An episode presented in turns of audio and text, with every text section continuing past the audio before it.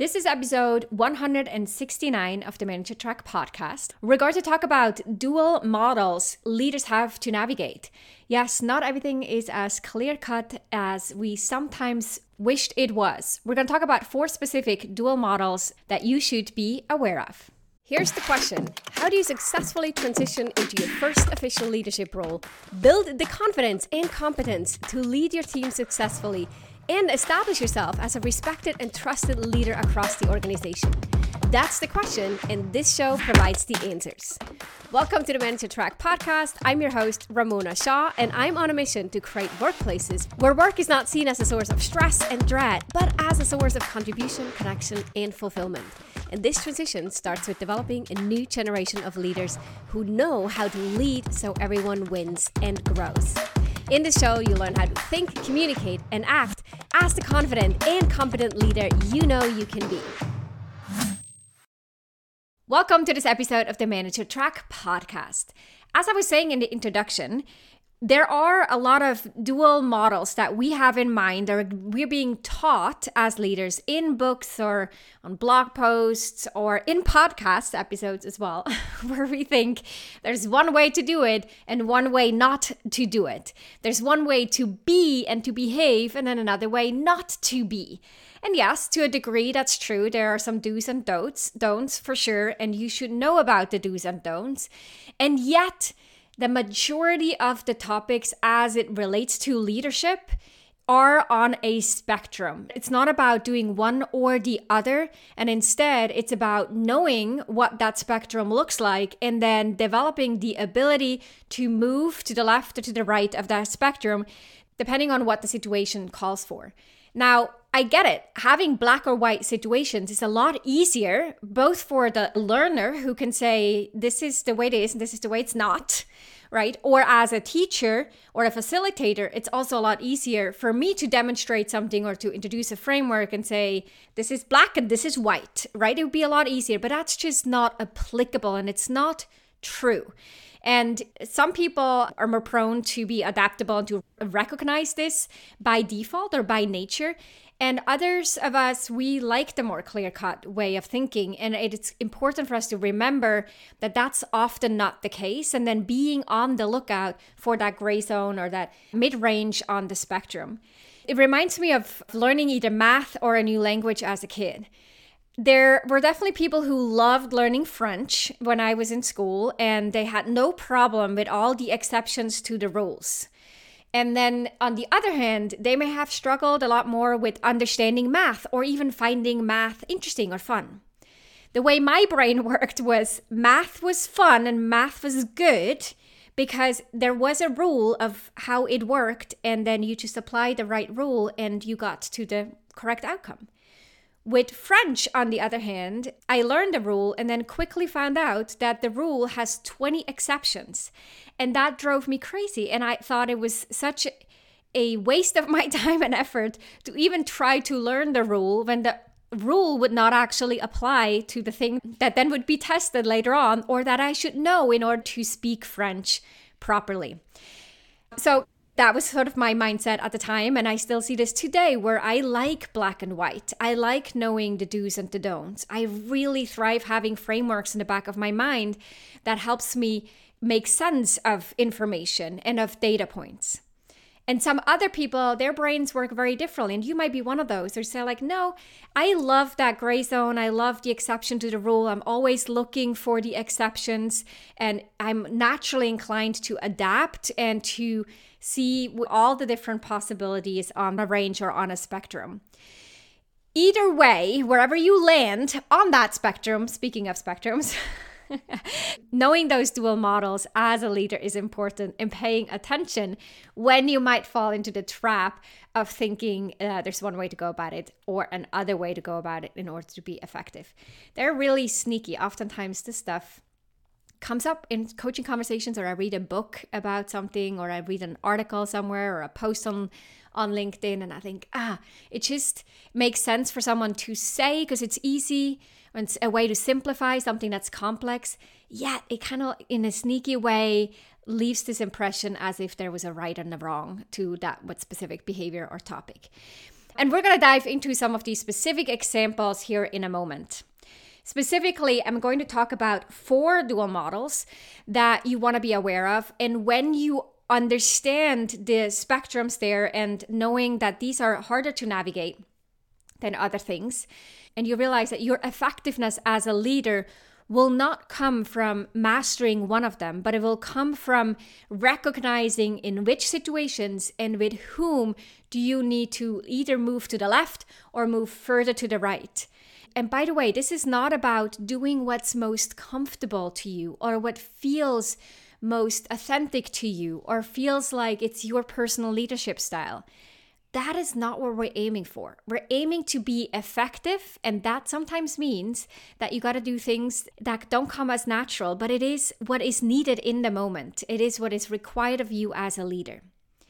If you've ever been to a, let's say, a, maybe a Pilates or a yoga class, or you've done some stretching, you probably noticed that there's certain stretches that you do with your body that feel more comfortable, and you feel, oh, you look around, you think, okay, I'm average or better than average.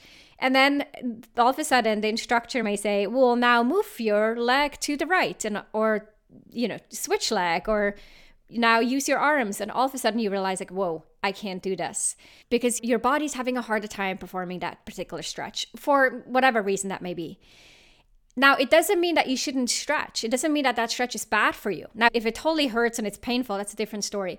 But generally speaking it just means ugh, you're a little rusty there. You have to actually start with a lighter load or start with a lighter stretch and then you have to gradually build up but it will be useful for the overall balance and functioning of your body to lean into that stretch. You would never say oh i can't do that well so i'm just not going to do it because it's not good for me and it's not right for me. It doesn't feel authentic to my body. We don't say that right? Because we understand anatomy. Now the same is true with your leadership behaviors. Just because one comes more natural to you and feels easier or feels better doesn't mean that's the right way to go.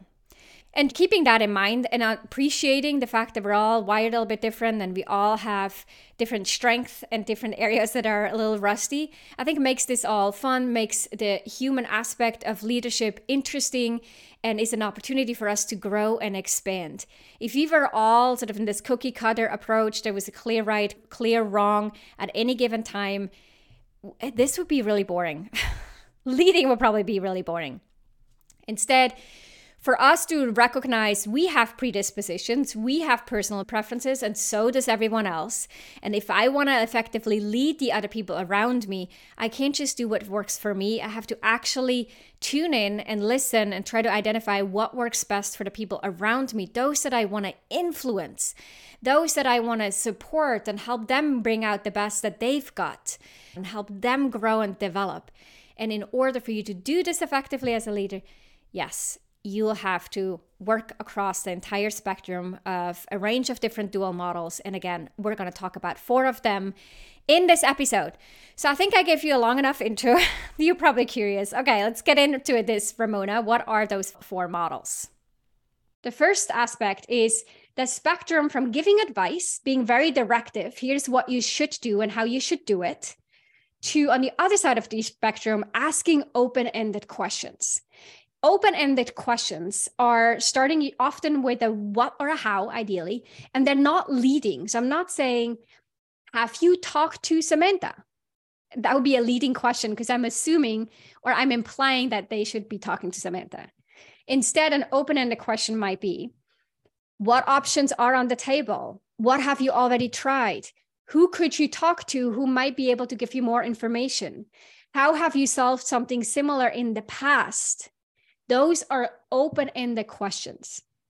Now, sometimes leaders are very much on that directive advice giving path, and that's what they're familiar with, and that's what they know, and that's what they do 90% to 100% of the time whenever they're confronted with a question or a situation where someone else asking for their help or sometimes leaders have gone through coach training for managers or have read a book on this and then they think they have to always ask these questions again this dual mindset as if it was two different modes to operate and it's the one is better than the other what I suggest is it's actually a spectrum. And the more well versed and fluid you become to navigate and apply tactics across the spectrum, the better you will be as a leader.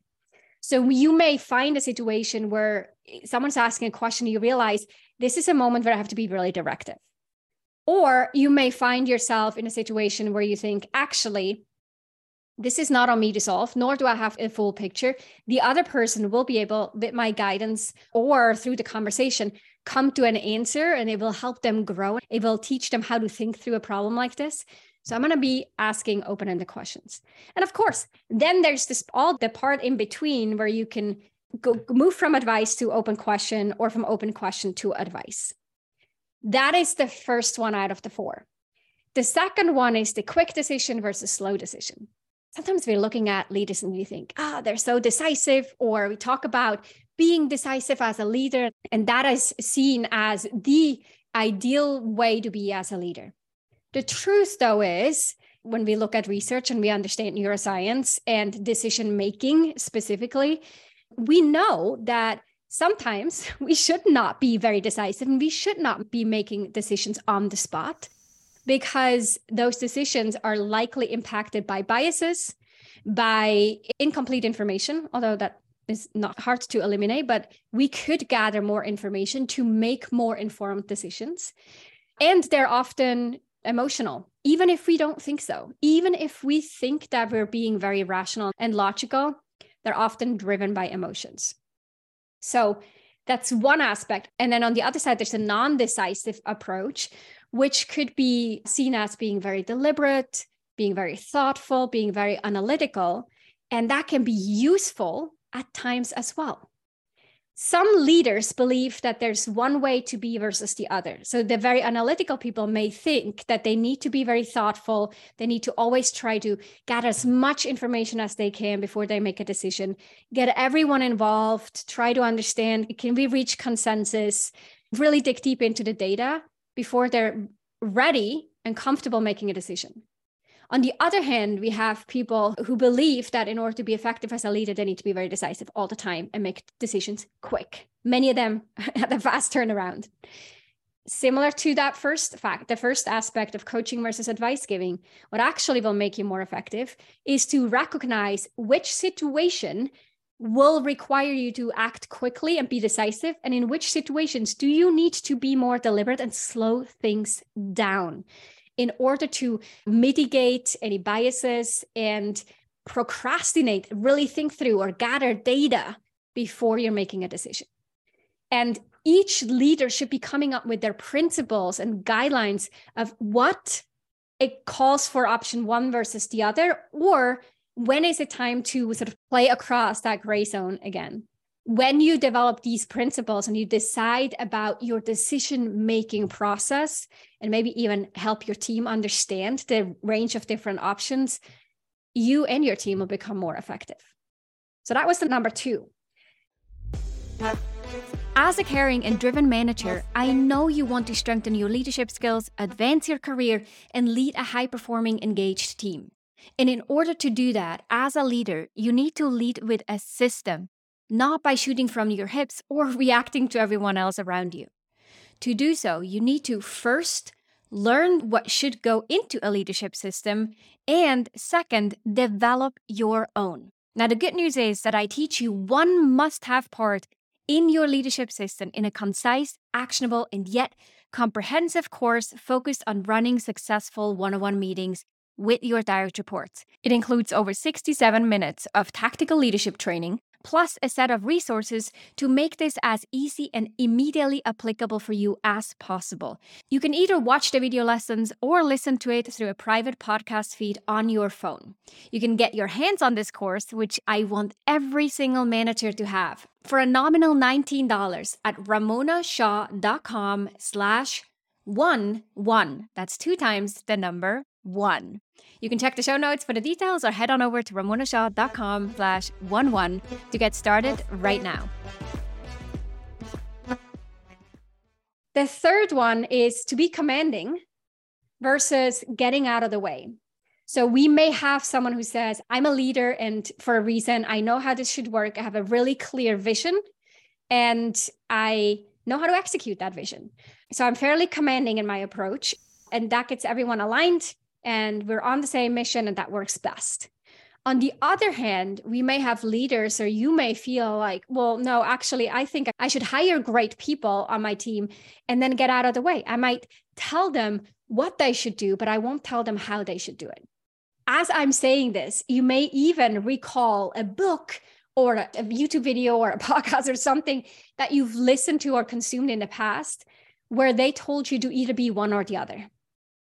They suggested that there's one better way to, to do it than the other. And just like the previous two aspects, here again, I'm suggesting that there is not one way to be that is better than the other. Instead, what will make you effective, and you know by now, is to play across the spectrum, to know when is it that you need to be commanding and you need to be very direct and make sure everyone's executing according to the plan. And then when is it that you should get out of the way? Because you trust the people that you've hired, the people on your team. And when is it the right approach for each? It wouldn't be right for me to tell you when to use which approach. okay. Number four is about being vulnerable and sharing openly what you experience and what's going on for you and maybe the challenges that you have versus showing up with great confidence and a very positive outlook there's this idea of toxic positivity and you know we want to be vulnerable and we want to be open and transparent and bring our full selves to work and that makes it a great environment for us to collaborate and it feels like family and we're together in this right that may be someone's approach and someone's mindset or that's what they've learned or read a book about it and that's what they think they need to embody in order to be a better leader. On the other hand, some leaders may believe no, no emotions at work. Don't put any personal things into it. Don't mix any personal things into it or personal challenges into it. My role as a leader is to cast a vision, to be optimistic, demonstrate the sense of positivity, and be the confident leader at the helm of it. Both of them are useful the question is when do you lean into what? Right. So you're getting it, not a dual model where it's one versus the other.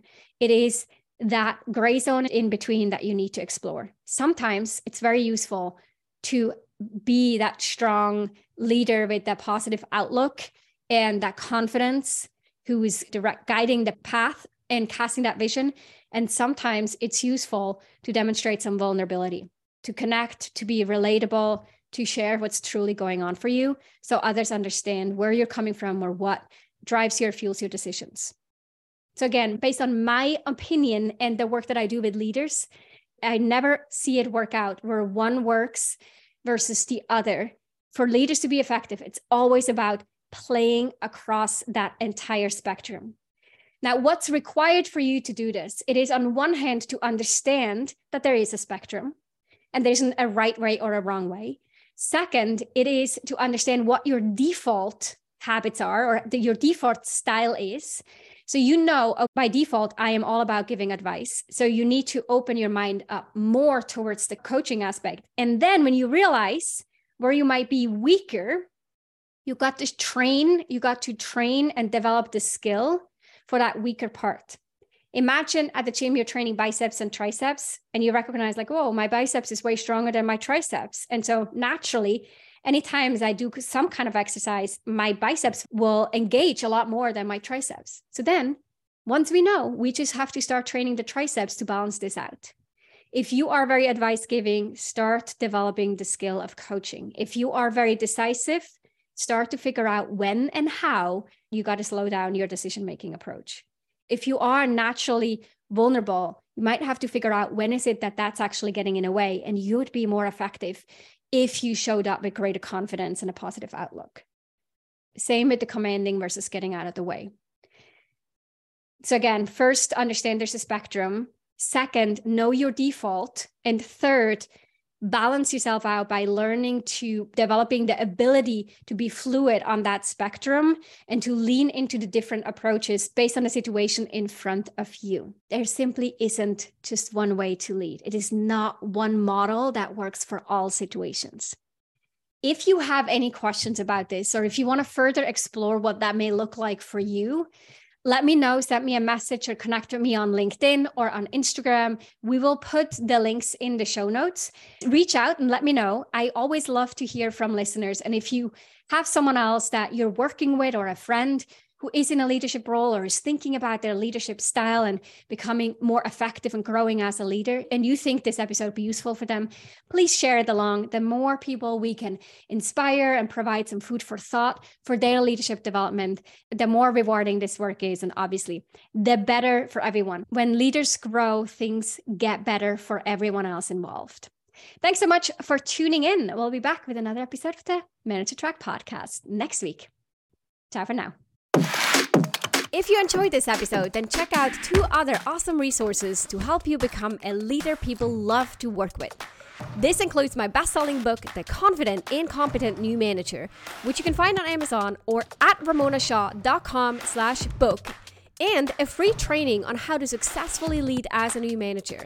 You can check it out at ramonashaw.com slash masterclass. These resources and a couple more you'll find in the show notes down below.